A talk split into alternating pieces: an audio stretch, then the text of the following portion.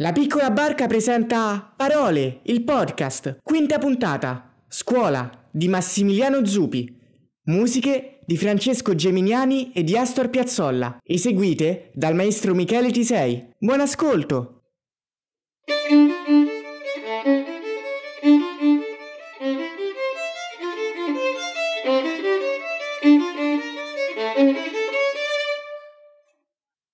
Ciao, benvenuti al podcast della piccola barca parole. Io sono Massimiliano e oggi vorrei riflettere con voi sulla parola scuola.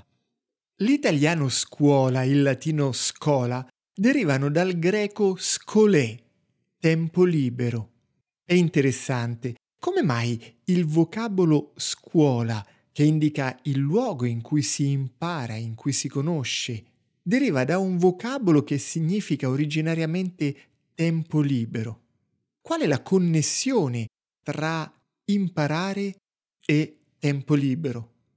La cosa è tanto più sorprendente se si tiene conto che oggi scuola non è certo sinonimo di tempo libero, tutt'altro per gli studenti la scuola è impegnativa, tanto da agognare, desiderare il tempo libero dell'estate e delle vacanze.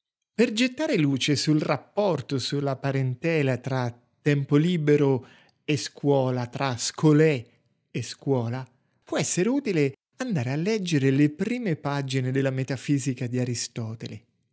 La metafisica innanzitutto comincia con questa frase. Tutti gli uomini per natura tendono al sapere. Ecco, conoscere è la natura propria, specifica dell'uomo per Aristotele. La scuola in questo senso è allora l'istituzione squisitamente umana, se non che in greco scuola non si dice scolè, ma resta il fatto che per Aristotele lo specifico dell'uomo è di desiderare conoscere. È proprio questo l'argomento trattato poche pagine più avanti, probabilmente la pagina più famosa, più citata di Aristotele in ambito non filosofico. Mi riferisco a quel passo nel quale lo Stagirita afferma che la filosofia nasce dalla meraviglia. Ora per Aristotele la meraviglia è il sentimento di stupore che nasce di fronte a ciò che non conosciamo, che non comprendiamo, di fronte a ciò che ignoriamo. In questo senso la meraviglia è all'origine del desiderio di conoscere è ciò che ci spinge a desiderare di conoscere. Ora, per Aristotele l'uomo è un animale logonecon, un animale dotato di logos, di ragione. Proprio in quanto dotato di ragione, egli desidera conoscere. Ma non è solo un animale dotato di ragione, è anche semplicemente un animale. Questo significa che, oltre a desiderare di conoscere, l'uomo, come tutti gli altri animali, ha la necessità di soddisfare i bisogni vitali. Deve cioè mangiare tutti i giorni, trovare qualcosa da mangiare e da bere. Deve riposare possibilmente in un rifugio che lo protegga. Deve coprirsi e ripararsi dall'eccessivo freddo e dall'eccessivo caldo e così via. Ecco che queste incombenze soddisfare le necessità animali, mangiare, bere, coprirsi e così via. Queste incombenze, dicevamo, sono una necessità. Se il desiderio di conoscere è privo di fini, è espressione del nostro essere liberi, dover invece preoccuparci di mangiare, di vestirci, tutto ciò è una necessità, un obbligo, il contrario della libertà. Più precisamente per Aristotele, gli uomini hanno dovuto innanzitutto, in primo luogo, soddisfare i bisogni necessari. Poi, in secondo luogo, hanno soddisfatto i piaceri, per esempio il mangiare bene, il dormire comodamente e così via. Solo a questo punto, una volta soddisfatte le necessità e i piaceri, gli uomini poterono e scolasan, avere del tempo libero per dedicarsi al conoscere. Ecco dunque il collegamento aristotelico tra desiderio di conoscere e scolè, tempo libero. Il conoscere sì lo specifico della natura umana, tuttavia può essere realizzato e perseguito solo quando vengano soddisfatte tutte le necessità animali. Ma ciò significa anche che solo il conoscere è un'attività squisitamente umana in quanto pienamente libera.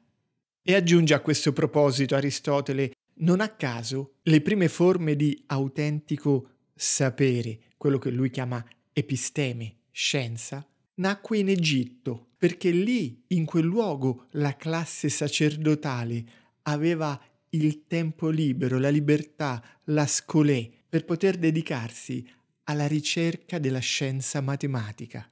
Dunque per Aristotele lo specifico dell'uomo è desiderare di conoscere. Conoscere significa riuscire a rispondere ai tanti perché che il mondo intorno a noi ci fa sorgere, fa nascere. Potremmo dire che la domanda reiterata di perché, perché, perché non è propria solo dei bambini, ma dell'uomo in quanto tale.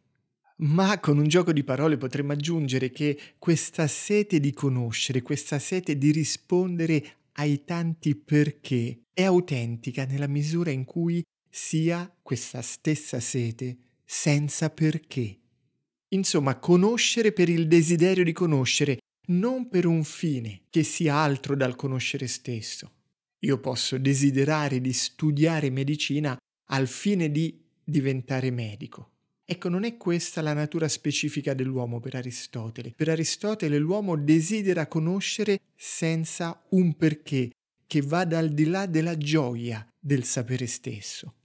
In questo senso, il desiderio di conoscere è autenticamente libero, senza perché, appunto, senza secondi fini, fine a se stesso. Dunque l'uomo per natura desidera conoscere desidera un conoscere fine a se stesso, il cui fine cioè sia la gioia semplice del conoscere stesso. Per questo l'uomo è libero. Oggi è vero che la scuola è il luogo in cui si impara, in cui si conosce, ma non è percepito come luogo del tempo libero, della libertà. Ma forse è altrettanto vero che ancora oggi la scuola riesce a essere autenticamente luogo di conoscenza, se viene percepita e vissuta come luogo di libertà, di scolè, di tempo libero. Questo significa che ancora oggi la scuola, per essere luogo di conoscenza, di cultura, deve essere fine a se stessa. La scuola cioè non può essere finalizzata al conseguimento di voti, non può essere finalizzata nemmeno al conseguimento di diplomi, titoli, lauree, che permettano di accedere magari a una determinata professione. La scuola ha bisogno di ritrovare il suo essere scolè, tempo libero, per soddisfare quella sete di conoscere senza perché che ci caratterizza. Dal punto di vista di Aristotele, qualunque altro fine perseguito nello studio che non sia la gioia stessa di conoscere, ci impedisce semplicemente di essere uomini. In questo senso Aristotele sarebbe stato sicuramente d'accordo con la lingua latina, nella quale studium non significa innanzitutto studio, bensì passione, amore. E sarebbe stato d'accordo anche con Don Milani, che all'ingresso della sua scuola di Barbiana aveva scritto I care, mi sta a cuore. Solo nella misura in cui la scuola sia vissuta come studium, come passione, fine a se stessa, può essere autenticamente scolè, promozione della nostra umanità nella piena libertà.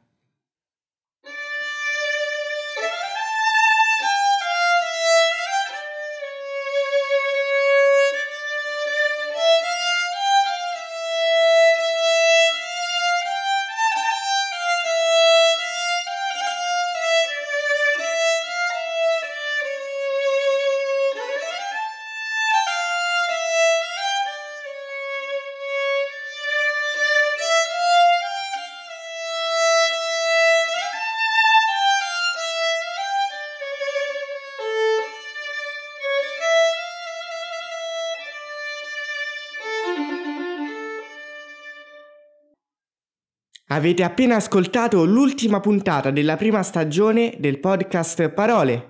Grazie per l'ascolto.